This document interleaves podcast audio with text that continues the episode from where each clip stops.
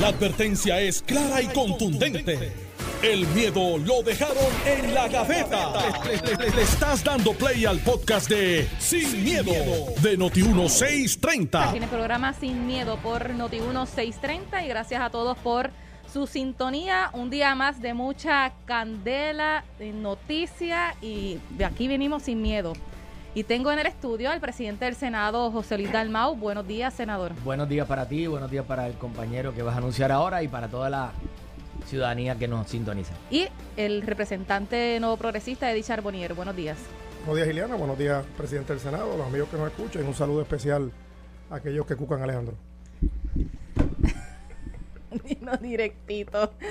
Bueno, sigue la controversia relacionada al tema de Luma, en las contrataciones. Eh, sale a relucir información de parte de las facturas que emitieron como parte de los documentos que estaba solicitando la Cámara de Representantes y se ha revelado mucha información de los gastos eh, denominados, como dijo el representante Luis Raúl Torres, eh, gastos alegres gastos en café de 8 dólares, 9 dólares, en unas comidas eh, de langostas y de todo lo demás en restaurantes que fueron eh, solicitados como reembolso por parte de algunos de los funcionarios y toda esta situación ha salpicado también a algunos líderes del Partido Popular Democrático y ayer aquí en Sin Miedo tuvieron la oportunidad de escuchar la explicación que emitió el exgobernador Alejandro García Padilla eh, asegurando que no tiene ningún tipo de contratación eh, con Luma Energy, que no es cabildero, y únicamente sí confirmó que a principios pues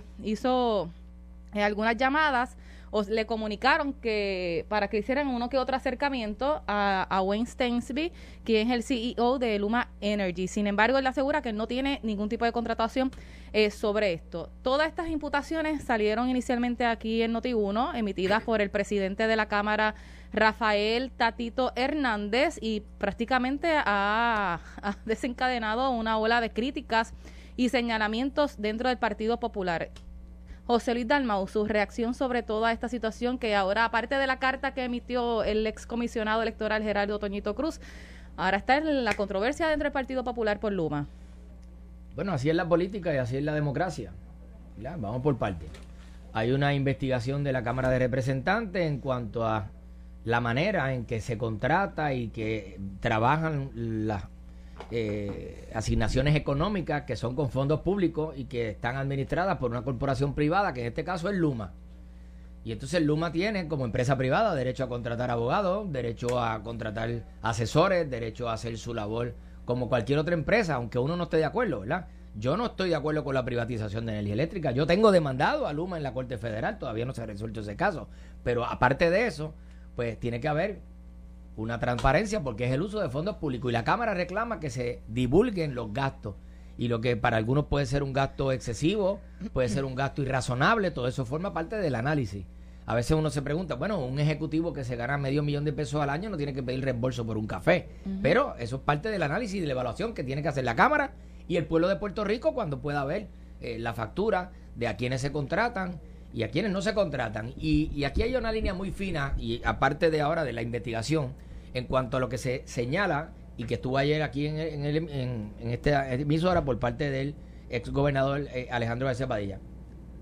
Todos los gobernadores se comunican, se llaman, se hablan en ocasiones, toman café, de todos los partidos para dar recomendaciones. A veces se le piden, a veces se le dan sin pedirla cuando uno ocupa una posición pública, recibe visitas de todo el mundo, los que estén a favor y los que están en contra. En el caso mío, yo recibo de mi oficina a todo el mundo. Y recibo gobernadores, recibo llamadas de pasados gobernadores. Mira, eh, José Luis, quisiera comentarte sobre esta situación.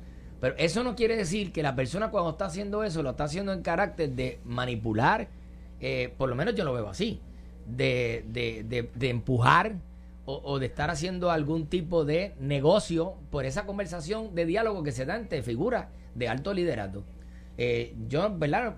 Yo tengo buena comunicación con los gobernadores de todos los partidos. ¿A usted le pidieron que se reuniera con Luma? No, no, nadie me pidió que se reuniera con Luma, pero las la, personas que laboran alrededor de Luma, eh, cuando se fue a dar la contratación, que yo me opuse públicamente, la oficina del señor Steinmeier me pidió una reunión y yo la concedí Y lo recibí en mi oficina y él me explicó, mire, lo que usted está diciendo es esto, lo que nosotros queremos hacer es esto otro. No me convenció, pero yo lo recibí en mi oficina. Y he recibido a personas de diferentes industrias en Puerto Rico que piden reuniones a través de pues, la Cámara de Comercio, Centro Unido de Estadistas, desarrolladores, organizaciones sin fines de lucro, organizaciones de acción civil, liderato sindical. Ese es el proceso. Este, querer tratar de eh, hacer ver que porque alguno hace una llamada telefónica o recibe a alguien en la oficina es a cambio de pues ya eso es traer la cosa por los pelos, ¿verdad? Claro está. si hay una persona que está, si hay una persona que está contratada, lo cual es legal. Si Eddie no estuviera en la legislatura y lo contratan para trabajar asesorando o representando una empresa, no puede pedir reuniones en la legislatura porque fue legislador. Pues claro que las puede pedir y por eso lo contratan porque conoce el sistema legislativo, conoce a los que están allí, puede conseguir una cita más rápido. De eso se trata, eh, eh, lo que llaman cabildeo, que en Estados Unidos y en el mundo entero es legal, pero aquí es una mala palabra. O sea, las personas son contratadas para trabajar a nombre de. Eh, entiende entonces Y se basa eso a base de relaciones, a base de contactos. ¿Por qué no contratan probablemente a alguien que no tenga acceso bueno, por eso mismo, si no tiene acceso, ¿para qué lo voy a contratar? Claro. O sea, pero en el caso del ex gobernador Alejandro García Padilla, lo dejo bien claro aquí, yo no soy cabildero ni estoy contratado para ser cabildero. Entonces, ¿usted entiende que Tatito está trayendo esto por los pelos? No, lo que pasa es que lo que está haciendo el presidente de la Cámara es más allá, porque es la investigación completa de lo que está pasando allí con otros contratos, ¿verdad? Y con otras personas de, de diferentes partidos que han tenido contratos. Sin embargo, en un momento dado asumen una postura contraria a la privatización, contraria a Luma, hacen expresiones por radio, pero entonces después aparece una factura como que están contratados y uno dice, bueno, pues por eso es que asumió esa posición, porque era cambio del contrato que tenía. Eso, y, en ese sentido pasa la investigación, la investigación de la Cámara, además de investigar el, buen o mal uso ¿verdad? De, la Autoridad de Energía Eléctrica por parte de una entidad privada, es también el uso de sus fondos y que, y que haya transparencia a, la... Porque aquí se estaban reportando las facturas hasta el primero de mayo, perdón, hasta el primero de junio. De junio. Cuando Luma entró, dejó de reportar las facturas y ahí entonces que viene la denuncia de la Cámara y yo creo que si están usando fondos públicos tienen que divulgar en qué los usa. Bueno, entonces eh, la Alianza Público-Privada Participativa es la que tiene que entrar de lleno e investigar esas facturas, porque a quién se le someten para que sean evaluadas, aprobadas y adjudicadas. A la Autoridad de Energía Eléctrica y en su momento la Junta de Supervisión Fiscal las va a ver también y va a decir, espérate, ¿qué está pasando aquí? Porque van a intervenir. De hecho, ahora ya se hizo eh, la negociación, o se está en el tribunal, ¿verdad? Con la negociación de los fondos este, de los acreedores y, y los fondos públicos que se hicieron en, la, en las distintas emisiones de bonos. Pero ahora viene el caso con Prepa. O sea, ahora la Junta va a negociar con los acreedores de Prepa, viene otra etapa más. Así que esto tiene que ser claro y transparente para la hora de tomar decisiones, tener los números sobre la mesa y saber si se está dando buen uso o no de los fondos públicos. Eddie Charbonnier, para entonces luego... Ah, mira, aquí básicamente varios asuntos que se han mezclado uno con los otros. En primer orden tienen la, situación que sucedió con lo, con lo de Luma, que yo creo que fueron mal asesorados. Eh, el, el, derecho que tienen las comisiones legislativas, que se definió tanto en el caso de Washington con, Watergate, en el caso de Puerto Rico con los vistas del Cerro Maravilla, el poder que tienen las comisiones legislativas de exigir información siempre y cuando haya un asunto público. La Cámara tiene una investigación abierta, la comisión que preside el legislador de San Juan Luis Raúl Torres, se pidió un sinnúmero de información tratando de buscar cosas eh, ilegales, las cuales no se han probado hasta el momento, porque el contrato ha sido, pasó con todo lo, lo, lo, lo, que manda la ley. El punto fue sobre la publicación de los salarios eh, de los ejecutivos de Luma. Esa es la primera parte de, la situación. Cuando fueron al Congreso se entregaron, no se especificaron con nombre y apellido quiénes eran. En el caso de la Cámara se ve el litigio y se dio lo que eventualmente en derecho constitucional procedía, independientemente que yo no esté de acuerdo con algunas cosas que hacen algunos compañeros de la Cámara. Ese es el derecho. Sí tiene la, tenía la Luma que entregar la información, la cual se entregó completa, que incluye salario y todo aquel beneficio que está incluido en el contrato ciertamente hay unos asuntos que, incomodan, porque son asuntos que, aunque pueden ser legales, pues son altamente inmorales. Esa es la primera fase. Pero tienes mezclado dentro de, este, dentro de este asunto otra, otra, otra mogolla. Y es el asunto de la novela interna entre el Partido Popular. Hace una semana atrás, fíjate que no es casualidad. Sale una carta del ex comisionado electoral haciendo unos señalamientos entre el presidente de la Cámara y el compañero que está aquí al lado, presidente del Partido Popular y presidente del Senado. Y el presidente de la Cámara con quien tengo algunas diferencias, pero tengo que reconocer que por lo menos en la parte política tiene su astucia, no desaprovechó la oportunidad para tirar cantazos a todos los lados. Primero, inicialmente había hecho unos comentarios, tanto en la Cámara como en algunos medios, de que habían personas de ambos partidos políticos vinculados a Luma. Si cumplen con el derecho y están en ley, no hay problema. Pero la forma que lo plantea es abriendo la posibilidad que pudo haber algo, algo incorrecto. Abre un segundo señalamiento a señalar, a, habló un momento de un ex gobernador, que recuerdo que hasta Fortuño puso un tuit que se equivocaron de ex gobernador. Hace unos señalamientos sobre el gobernador García Padilla, el cual él se defendió muy bien, explicó eh, aquí en el programa el, día de ayer. Y creo que es un asunto interno entre ellos. Y yo creo que Tatito lo que está haciendo en este momento, pues eh, mezclando asuntos que son ellos, ¿verdad? Hubiese sido más interesante que estuviera Tatito hoy aquí con el presidente del Senado y pudieran aclarar esta situación, pero ciertamente es un asunto interno del Partido Popular que lo han maximizado y han, mezclado la situación pública con lo otro. Coincido en algo, mira, en Cámara y Senado hay un registro cabildero.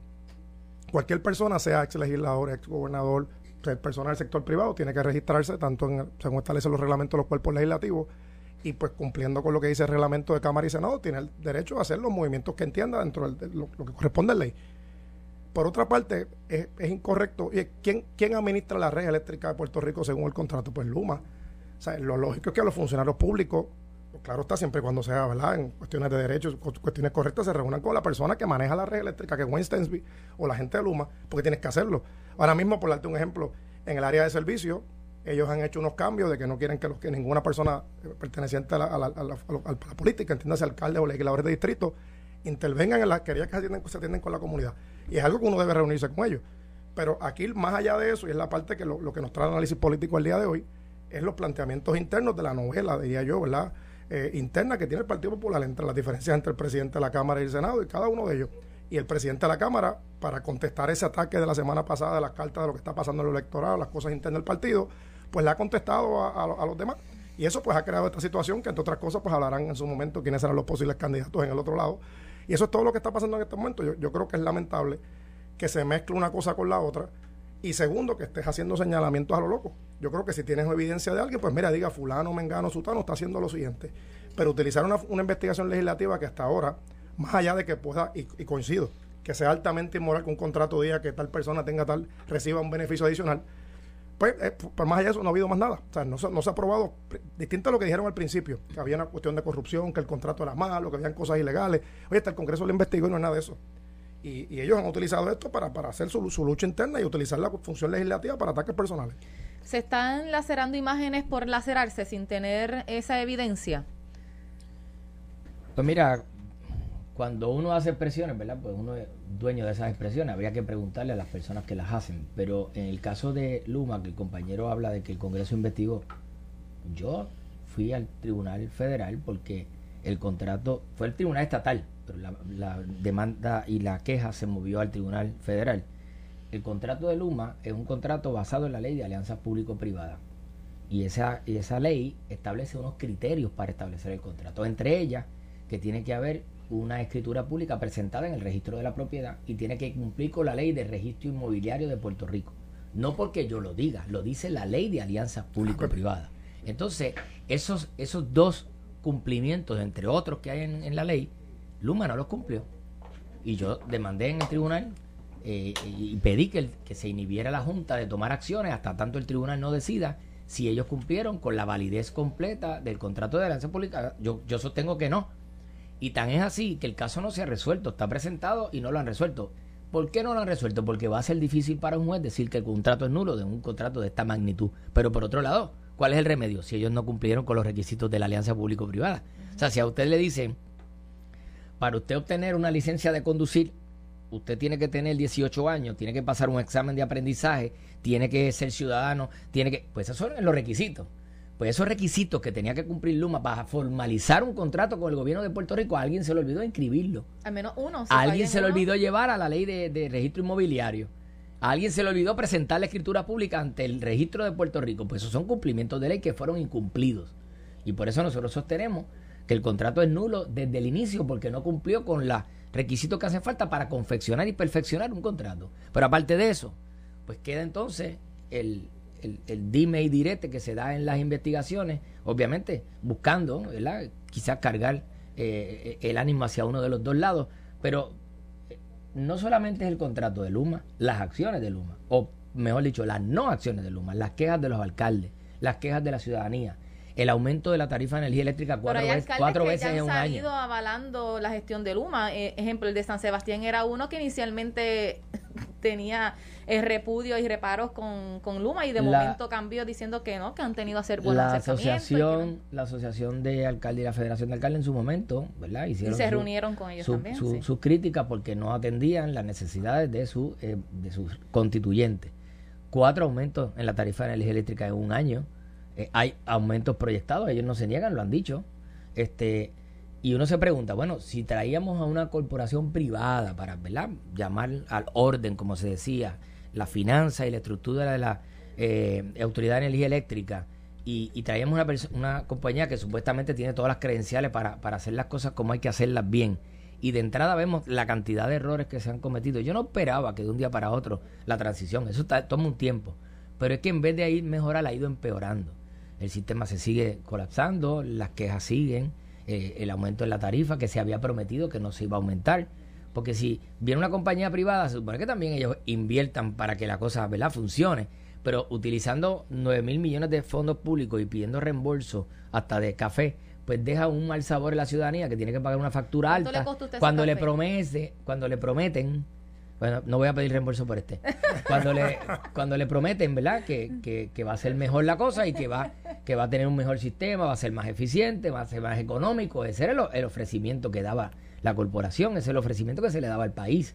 Eh, y no hay duda que ante y no hay duda que ante eso pues eh, pues eh, hay una inconformidad de la manera en que se ha trabajado eso es sobre el contrato pero sobre la información que ha salido y los vínculos que han querido hacer se está lacerando imágenes por lacerarse por tirando cascaritas, como uno dice, para que entonces después se entre en la fiscalización y, y pues nos llevamos a medio mundo enredado. Bueno, yo pues no comparto ese, esa, ¿verdad? No comparto ese lenguaje, no comparto esa, ese señalamiento. Cuando yo hago una investigación o participo de la misma, yo me baso en la información que tengo ante mí.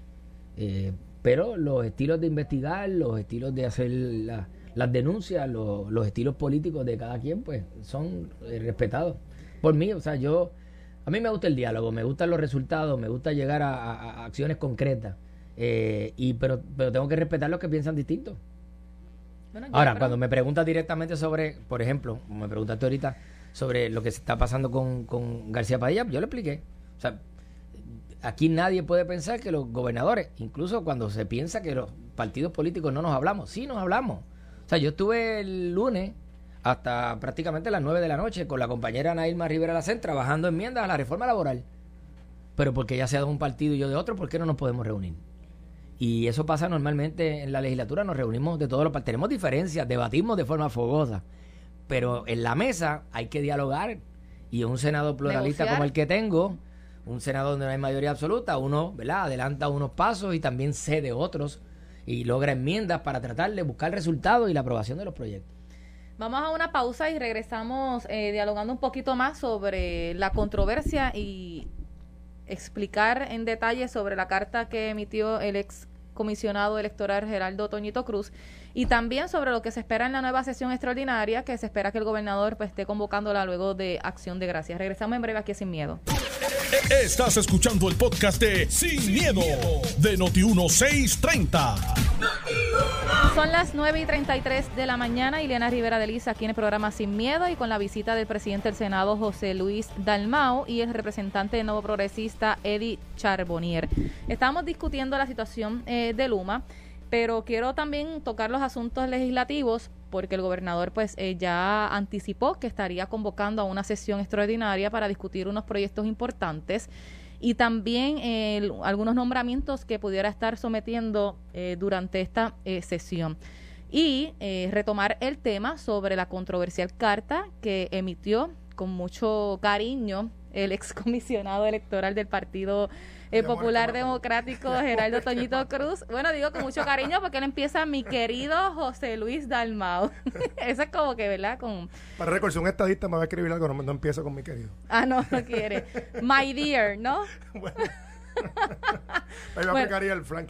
de hecho, y, yo quería incluir, él no lo sabe, pero está aquí al ladito mío, a, José Cruz, uno de los consultores en comunicaciones del Partido Popular Democrático, que a, él también lo menciona en esa carta, dentro de toda esta situación del Partido Popular. Por eso digo que, que han mencionado a Raimundo y todo el mundo dentro de la colectividad. José, pero, para adelante. antes de que hable José, José Cruz, no porque esté al frente mío, es un, un profesional de las comunicaciones de muchos años. No voy a decir cuánto para que no busquen la edad, pero hasta adversarios políticos han solicitado sus consejos y su pericia en las comunicaciones en momentos de crisis, porque, porque domina el tema, conoce los medios, conoce la política. Y, y a mí, ¿verdad? Me, preocupó que lo nombraran en esa carta cuando el propio Toñito Cruz lo consultó a él y lo tuvo a él trabajando a su lado en un momento dado. Este, y ha sido con diferentes administraciones un aportador a las comunicaciones del Partido Popular y de otros, ¿verdad? Tanto en la legislatura, tanto en las alcaldías, candidatos a la gobernación, candidatos a comisionados residentes, han solicitado sus servicios por su profesionalismo. O sea, usted entiende que no aleja gente, como dice la carta. Pues claro que no, imagínate si, si, si, si lo, han, usado- lo han utilizado, sus servicios, distintos gobernadores, pues no es una persona que, que polariza. Y además, pues mira, como dice uno por ahí, uno no tiene que ser un billete 100 para caerle bien a todo el mundo, pero Toñito Cruz tiene los mecanismos como ex comisionado electoral, como ex alcalde de Ceiba, como persona que ha estado asesorando candidatos a la gobernación, candidatos a la legislatura, candidatos a alcalde, eh, con la pericia electoral, tiene los accesos a las estructuras del Partido Popular y los accesos a, no tan solo a mi oficina, a mi teléfono personal, a ¿Y mi ya casa. hablar con él? ¿Se Eh, lo llamó? no, no hemos hablado, no hemos hablado. Eh, yo no entiendo por qué escribió la carta. eh, si tenía esas inquietudes, pudo haberlas trabajado conmigo eh, personalmente ¿Le o oficialmente. para entonces tratar Bueno, es que en la carta misma él se aleja? ¿verdad? De la posibilidad y hasta me pone unas fechas condicionadas para que despida a unas personas que, dicho sea de paso, trabajaron con él y él no las despidió. Este, en, la Usted no mi- las va a despedir. en la misma carta, en la misma carta, bueno, e- ese, ese es uno de los problemas, que bajo el código electoral, los años no electorales y la consolidación de las juntas de inscripción permanente, la Comisión Estatal de Elecciones va a tener que despedir empleados de todos los partidos a partir del primero de febrero. Y eso probablemente los empleados no lo sabían. Bueno, pues eso es en febrero. Le está pidiéndole tiempo pronto. Pero eh, no, porque pues, pues, pero ahora voy. Situaciones como esa no tienen cabida en la estructura del Partido Popular. No hay manera. Eso no le hace bien al partido, claro que no. Y, y personas como él lo saben. Así que cuál es la intención, pues yo la desconozco, hay que preguntársela a él. Pero por otro lado, pero por otro lado, no, no, ni se la voy a pedir tampoco. Por otro lado, eso es una carta bastante irrespetuosa, amenazante, pidiendo fechas de cuando había los mecanismos oficiales, institucionales para tomar eso.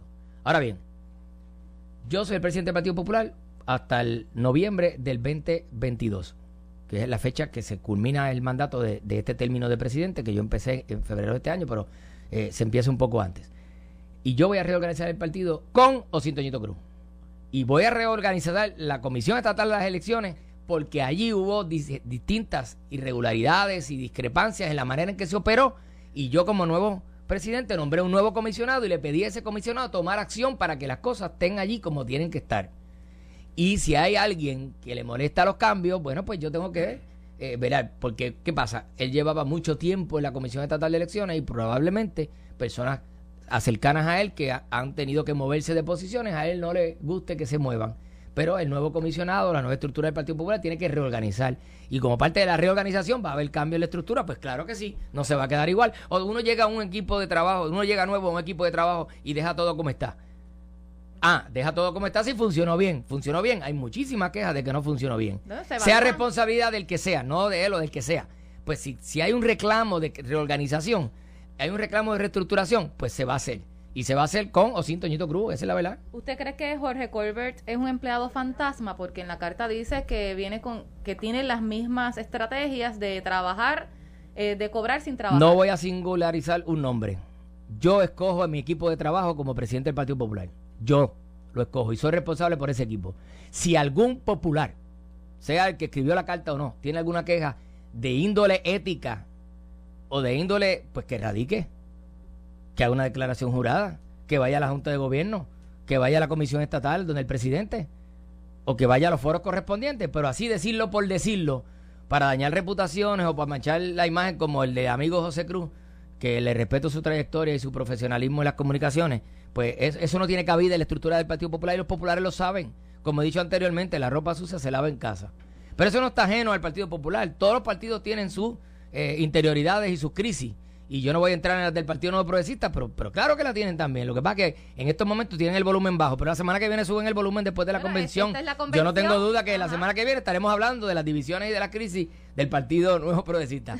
Pero aquí el partido está reorganizándose, tiene delegados presidenciales, está organizando todas las estructuras eh, organizativas de los eh, servidores públicos, de las mujeres, de los jóvenes. Estamos en un año posterior a las elecciones en reorganización.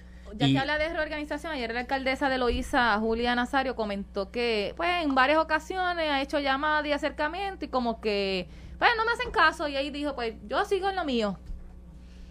Como que pues, porque se ríe.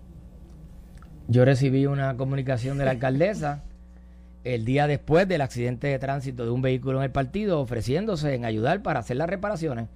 Se están esperando las cotizaciones se están esperando para tomar decisiones y arreglar la parte de al frente. Cuando eso suceda, se estará convocando porque ella se ofreció en ayudar. Pero a raíz de eso, todo lo demás, ese es un municipio que tiene alcalde y tiene un presidente de comité municipal. Yo estoy enfocado en los municipios donde no hay alcalde, trabajando con los presidentes de comité municipal y con los delegados presidenciales, haciendo una radiografía de lo que pasó en las elecciones para comenzar ahora en enero y febrero un plan de trabajo que ya fue aprobado por la Junta de Gobierno un plan de trabajo para reorganizar la estructura del Partido Popular. Lo que ella, lo que interpretar aquí es como que no le hacen caso a ella. Pues no sé, pues yo atendo su llamada, ella me ha hecho peticiones, las peticiones que me ha hecho, yo las he cumplido. Claro, ella las peticiones que ella me ha hecho, yo las he cumplido. A mí me hace pensar que como ella eh, encaminó más la candidatura de la alcaldesa de San Juan, Carmen Yulín Cruz, que tiene otra línea eh, pero, esto, Esto, no procede ahora porque no hay candidatura. Aquí no hay candidatura hasta el 2023 al final. Bueno, pero mira las revoluciones que están saliendo dentro bueno, del Bueno, pues calentando motores, ¿verdad? Calentando motores. Yo nunca había visto. Yo nunca había visto a un gobernador electo en su primer año decir, prepárense que voy cuatro años más. Y eso lo dijo el gobernador Pedro Pierluisi hace poco, que va cuatro años más. ¿Por qué? Bueno, porque salió la delegada Elizabeth Torres haciendo denuncias de la estadidad, salió Ricardo Rosselló, salió Jennifer González y empezó pues la turbulencia, ¿verdad? Por favor, faltan casi tres años. Las candidaturas se abren en diciembre del 2023 para comenzar en el 2024 las primarias. Hay mucho trabajo que hacer por Puerto Rico primero en el gobierno y en la Asamblea Legislativa. Y segundo, en la reestructuración del partido, que el que como me reocupó de a mí, el Partido Popular Democrático. Con eso con las Yo le invito a trabajar dentro de la estructura para reorganizar, no desde afuera. José Cruz. ¿Algún mensajito para Gerardo Toñito Cruz? Yo, le cedo un minuto de mi tiempo. Adelante. Está buena la cosa. No, no, mira, como estaba diciendo nuestro presidente, yo, yo llevo 30, 30, 31 años en la estructura del Partido Popular Democrático. Soy un obrero del Partido Popular Democrático, me he caracterizado por eso. He cobrado, he estado haciendo campaña por candidatos a la gobernación sin un solo centavo. O sea, para mí trabajar dentro del Partido Popular Democrático por tantos años, pues me coloca en una posición de seguir colaborando. Me extrañó muchísimo las expresiones de él y la inclusión de mi nombre en esta carta, carta que eh, como dice el presidente del Senado, está totalmente desatinada en la manera en que lo hizo, pero es parte del juego, es parte de este asunto de la política y, y nosotros vamos a seguir colaborando donde me tengan que llevar, donde tenga que estar y lo que tenga que hacer. Ese es mi mensaje para Toñito Cruz. Bueno, pasando entonces ahora con el tema legislativo, y ya que menciona que hay que priorizar y poner a Puerto Rico primero, prácticamente ese es uno de los mensajes que emitió ayer el gobernador Pedro Pierluisi de que se pongan a trabajar, que tengan madurez política y que consideren y atiendan los nombramientos que él está sometiendo y ante eso la sesión extraordinaria que pudiera estar convocando después de Acción de Gracias. Señor presidente, o bueno, vamos a empezar por el caso, hay, dos partes. El caso de los nombramientos es una cuestión exclusiva del, Senado. Ya la Cámara, los nombramientos, los pocos nombramientos que tenemos eh, poder de ver, pues ya los vimos. Le toca, le corresponde al Senado, entonces, evaluar los nombramientos que eh, algunos esperaron y se volvieron a nominar. En el caso de la extraordinaria se quedaron tres proyectos principales que no se pudieron atender ahora. Uno tiene que ver con fondos federales, que es sobre legislación de Family First, que si no se aprueba antes del 31 de diciembre nos arriesgamos a perder un dinero. Hay otro proyecto relacionado al, Distrito Centro de Convenciones, que está en mi distrito, el del precinto 1 de San Juan, que también si nos hacen unos ajustes se pueden perder un dinero del Centro de Convenciones. Y unas enmiendas técnicas al Código Civil son básicamente los asuntos. Y la, y la razón por la que se hace ahora es porque tiene que aprobarse antes del 31 de diciembre. No dio el tiempo dentro de la, dentro de la sesión legislativa En adición, pues se va a incluir algún otro proyecto que algún compañero eh, tenga su bien así incluir en la, extraordinaria, que, que conste para récord, la extraordinaria solamente se ven los proyectos que el gobernador eh, eh, eh, ¿verdad? pone en su, incluye en su convocatoria, a excepción del caso del Senado, que puede haber nombramientos una vez tenga el término en cualquier momento, o asuntos internos de los cuerpos legislativos poder, por, como podría ser por el caso, en el caso de la Cámara, si el presidente de la Cámara decide bajar el informe finalmente de la querella ética contra la representante Nogales, que, que- tiene que presentarse en el hemiciclo y debatirse.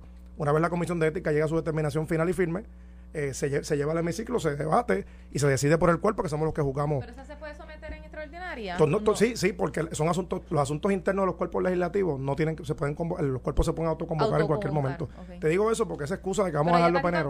que no, que eso va a ser para No, no, pero, pues digo, pero es que a veces quieren mezclar los asuntos. No hay necesidad de esperar hasta enero. Si el caso está claro, o sea, tú tienes el caso, tráelo al hemiciclo, debátelo. Pues déjeselo saber a él porque él. Ah, bueno, eh, yo, yo, solo- esperaré mi no, turno cuando toque el turno del hemiciclo y hablaremos de eso, porque aquí, aquí hay algunos que hablan mucho de moral, ¿verdad? Les molesta que algunos vivan frente a la playa en el, en el, en el oeste de Puerto Rico, pero pueden tenerlo en otro lugar. Y lo que, oye, yo creo que la entrevista, un fiscal, escucha la entrevista que hizo Armando Valentín, lo que hay que hacer es juramentarle ya y someterla. Porque hay ciertas cosas que podrían ser delitos ahí. Sin incluir otros programas de televisión que han traído unos temas que me asustan. Entre otras cosas, lo barato que se compran esas propiedades de la representante, pero el movi- movimiento Victoria Ciudadana tiene su forma peculiar de ver el mundo. Igual que los socialistas en Cuba y en Venezuela, las cosas son malas cuando lo hacen otros. Si lo hacen ellos, no. ¿Cuáles van a ser esos proyectos que pudiera estar sometiendo el gobernador para la consideración de la sesión? Eh, se mencionaba la reforma laboral, que esa fue aprobada en el Senado, en la Cámara, pero entonces eh, ¿verdad? se quedó al pendiente en el Senado. ¿Y cuáles otros más? No solamente tres principales, como te mencioné. Un proyecto relacionado a fondos federales de First. Family First. Un proyecto relacionado al Distrito Centro Convenciones. Y una enmienda al Código Civil. Y las tres son situaciones que tienen que verse antes del 31 de diciembre, porque si no se pierden, en el caso del Distrito y Family First, se pierden los fondos. En el caso del Senado, que el presidente explicará en su turno ahora, ellos pueden ver nombramientos una vez las comisiones tengan preparados los informes y o el presidente, si tiene los votos, decida bajarlo al, al, al floor del Senado. Pero es un asunto que él lo puede explicar porque esa es la dinámica del Senado de Puerto Rico. Entre ellos el secretario de Educación, que ya forma, eh, finalmente se nombró como secretario en propiedad. Ahora sí el cuerpo puede entonces comenzar a evaluarlo en sus méritos. Está pendiente eh, algunos nominados al Tribunal de Apelaciones, etcétera. Así que es un asunto que el Senado atenderá en su momento. Dalmau, Vamos, vamos a establecer lo- los hechos reales primero. La constitución de Puerto Rico le da el poder al Ejecutivo de hacer nombramiento. No tiene que pedirle permiso a nadie, a nadie, ni dar explicaciones de por qué hizo el nombramiento. Esa es la constitución. consejo y El- consentimiento lo El pide. Senado tiene el poder de consejo y consentimiento. El Senado le puede dar un consejo al gobernador, lo puede aceptar o no. Pero el Senado también puede darle consentimiento a un nominado o no, sin dar explicaciones. De las mismas que nadie le pide al gobernador cuando nombra a alguien, nadie tiene que pedirle a ningún senador, de mayoría o de minoría, la explicación de cómo vota. Si la quiere dar, pues la quiere dar, pero no está obligado. Eso es lo que dice la Constitución, consejo y consentimiento, separación de poderes. Hay libros que hablan de eso. Y entonces pues empiezan las especulaciones de por qué sí, por qué no.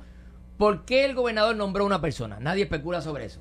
Pero ¿por qué el Senado la confirma o no? Ya hay especulaciones. Están haciendo filibusterismo, no quieren que el gobernador gobierne. Ahora, nosotros, Bueno, aquí hemos fiscalizado Nosotros. por lo menos los nombramientos. Será cuestionado no- porque nosotros eh, educación. solamente hemos rechazado dos nombramientos. Dos. De todo el gabinete del gobernador, dos. Y el que se rechazó de educación cuando se nombró a Eliezer Ramos interino, se le dio el aval para que fuera interino, no una vez, dos veces. En junio, eh, eh, para la sesión que terminaba en junio y para la ses- sesión que terminó el pasado martes. Esa es la verdad. ¿Por qué no lo nombró antes en propiedad? Nadie le pregunta. Gobernador, porque usted tardó seis meses en nombrar uno en propiedad. Bueno, ¿Por qué no nombró otro? Bueno, ¿Por qué eso- insistió en él? Pero esa es su prerrogativa. Ahora, la de nuestra es evaluarlo y tomar decisiones. No uno, 27 senadores y senadoras.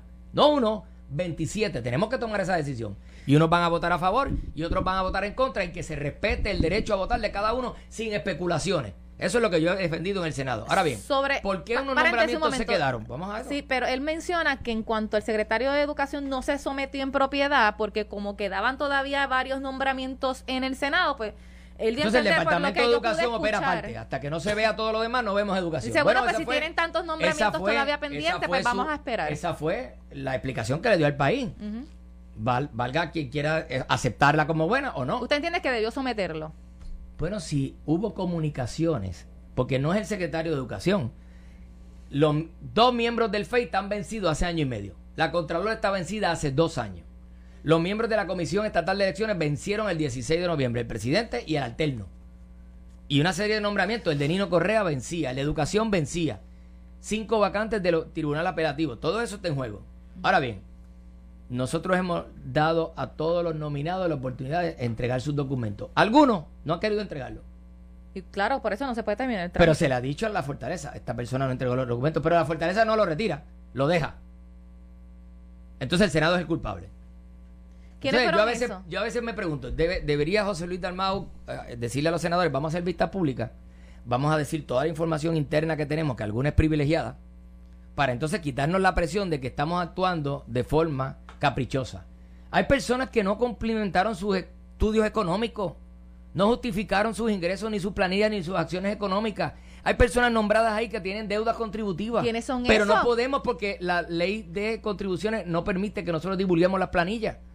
Bueno, pero por lo menos diga Pero entonces, quién es ese que no ha pero cumplido perdóname, no por desconocimiento, el gobernador conoce las particularidades de cada uno de los casos por los cuales el Senado no actuó. Y de esos, no actuó de esos en- mismos que no, sometió tenía- de nuevo. no tiene los votos suficientes para ser aprobado ni los votos suficientes para ser rechazado, pero no cumple con los requisitos de la comisión y se le ha notificado y vuelve y los nombra. Bueno, pues entonces tiene que haber un diálogo, una comunicación y la va a haber. Ya yo tuve comunicación con el señor gobernador y una vez con- culmine la convención lo vamos a estar reuniendo y por eso es que sale la especulación de la asamblea extraordinaria porque cabe la posibilidad de que nos pongamos de acuerdo con esos nombramientos para atenderlos en una extraordinaria y, a- y pasar la página sobre ese asunto.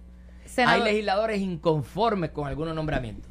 Y yo le he dado la libertad a todos los legisladores, no solamente los de mi partido, los de los demás partidos, para la toma de decisiones en todos los asuntos, no solamente en nombramiento. Y, y esa es la realidad. Y los compañeros legisladores que me acompañan allí saben que yo he trabajado en la comisión de nombramiento de esa manera. ¿Ustedes están condicionando el nombramiento del secretario de Educación para la salida de Héctor Joaquín Sánchez como subsecretario? No, pero hay compañeros que han dicho públicamente que la presencia de él allí hace incompatible que pueda votar a favor o en contra de un nominado. Hay unos que lo dijeron para récord. Ese es su voto. De la, de la misma forma que el presidente dijo ahorita que él escoge su equipo de trabajo, el secretario de Educación tiene todo el derecho a escoger su equipo de trabajo. Y el subsecretario es un nombramiento del, del secretario de Educación. Por él eso, escoge- pero, él escoge- pero, él escoge pero- a la gente que pero él entienda como, que es como opera para ambos lados, yo no le puedo decir a un Claro. legislador. Él pues, coge el que él quiera. No le y decir al legislador, mira, tú tienes que votar a favor, olvídate de eso. Y en el No, caso- en el si caso él del entiende, Senado. Si él entiende que ese nominado no está haciendo el trabajo allí por X razones, porque tomó una mala decisión, porque no ha atendido la- las la- escuelas de su distrito, no, eso, porque la- tiene una persona allí que, que él no confía, pues esa es la prerrogativa de Esto- cada créeme que esta le va a gustar. La razón por la que le molesta a Héctor Joaquín fue porque él fue el subcomisionado del Partido No Progresista Electoral y hizo su función muy bien. Distinto a Toñito Cruz que dejó perderle dos escaños a José Luis Dalmau. No, lo, que pasa, lo, que lo que es que, ¿verdad? No es un secreto en las filas del pa- el Departamento de Educación que se dice que el subsecretario es el que toma las decisiones y no el secretario. Falta Eh, absolutamente eso, falso. eso, eso no es un secreto, eso corre por todos los pasillos del Todo lo Departamento que de le molesta Educación. fue que fue comisionado electoral, hizo el trabajo bien hecho. Distinto, distinto No, no, Cruz, preocupa le que no sea el secretario le- que tome las decisiones, que haya una persona por debajo, distinto, distinto al políticamente, amigo- porque al acaba de José Luis Charboniel, políticamente le identificado, tomando decisiones políticas en la agencia y no poli- decisiones educativas. Eso es lo que le molesta a algunos ¿Usted preferiría que entonces sí remuevan a Héctor Joaquín Sánchez para que... Yo no, yo no voy a pedir eso. Yo voy a darle las vistas al, eh, al nominado, como siempre lo he hecho, con mucha serie de responsabilidad, que cada legislador emita su voto de acuerdo a su conciencia. Yo aquí no he hecho caucus ni ejercicios de ortopedia, nada de eso. De hecho, se han aprobado medidas eh, con mi voto en contra o mi voto a favor, eh, independientemente, se vota todos los partidos. Allí no hay mayoría absoluta, así que yo le he dado la libertad a todos que voten. Y ¿Usted a veces se han aprobado nombramientos, nombramiento? se han aprobado nombramientos con los votos de todos los partidos y se han rechazado nombramientos con los votos de todos los partidos. Así está el Senado, ¿verdad? Eh, Como, como el pueblo votó por un Senado pluralista donde hay cinco partidos y uno independiente. Así son los resultados de la votación y yo lo que pido es respeto para la Asamblea Legislativa cuando actúa de la manera que actúe. A favor o en contra de una medida, opera el respeto igual para las dos partes. ¿Usted votaría a favor de él? Yo me siento, eh, me siento inclinado en favorecer la labor que hasta ahora ha hecho el secretario. Ahora bien, como él era designado interino, ahora tiene que someter los papeles eh, económicos, el su proceso. planilla, todo el proceso, y yo, pues hasta que no vea todo el proceso, pero no he recibido quejas mayores de su gestión como secretario hasta este momento. Ahora cuando venga a la vista, que se abra su expediente y se busquen todos sus documentos, yo puedo tomar una decisión más concreta. Pero si me preguntas ahora a mí, yo he visto su gestión como una de apertura accesible a los alcaldes, accesible a los legisladores y a la comunidad eh, magisterial, y, y eso es un activo a su favor. Y él viene a ser el secretario de Sociedad de Educación Especial, que es un tema muy importante, lo conoce bien, una persona preparada. Y yo creo que el Senado tiene todo el, el derecho constitucional de, de- de pasar el, el consentimiento y así lo harán en su momento. La reforma laboral, senador, antes de irnos, eh, ¿va a bajarse y tendrá los votos entonces? ¿O qué cambio se ya le la, hizo? ya la Porque- reforma laboral, el informe de conferencia se aprobó en la Cámara y se aprobó a viva voz en el Senado. ¿Por qué no se llevó a votación final? Bueno, porque como se hizo un entirillado el último día, hay legisladores que prefirieron leer completo los últimos cambios. Vamos a ponerlo para que se entienda fácil. Del 1 al 10. Hay personas que querían el 10, todo para los la- trabajadores. Y hay personas que decían, espérate, espérate, no puede ser el 10 porque hay un aumento al salario salario. mínimo de 7.25 a 9.50 en los próximos años y medio y eso tiene un impacto al sector del pequeño comerciante y del patrono. Tiene que ser algo que no lo impacte negativamente. Así que en vez de lograr 10, logramos 8, 5, 6, pero hubo un avance de la reforma de la ley 4 pasada. Hubo un avance hacia el, hacia el empleado en los cambios que se hicieron en torno a la paga y media, en torno a la paga doble después de las 10 horas, los términos de prescripción para demandas eh, por despido injustificado, el término de probatoria se bajó de 9 a 3 meses. O sea, hay unos avances a favor del empleado, pero hay otros que no se lograron porque hay que lograr los votos, ¿verdad? Y hay personas que dicen, espérate, cuidado con el impacto que le puede dar el sector patronal. Y entonces, buscando esos votos, es que hubo un balance. Yo creo que hay un, un adelanto y que la, la medida se aprobó. Yo espero que no haya, ¿verdad?, medidas de mociones de reconsideración y que se pueda aprobar en una votación final si el gobernador, como así se le ha solicitado, lo incluye en la extraordinaria que se está pensando hacer. Bueno, pues gracias a ambos eh, por estar aquí en Sin Miedo. Así que hasta mañana. No sé si mañana vienen de nuevo para Y acá. que mucho me gusta ese nombre de Vamos Sin para Miedo. la convención mañana. Muy bien. que- Buen día. Esto fue, el podcast de Sin, miedo, de Noti1630. Dale play a tu podcast favorito a través de Apple Podcasts, Spotify, Google Podcasts, Stitcher y notiuno.com.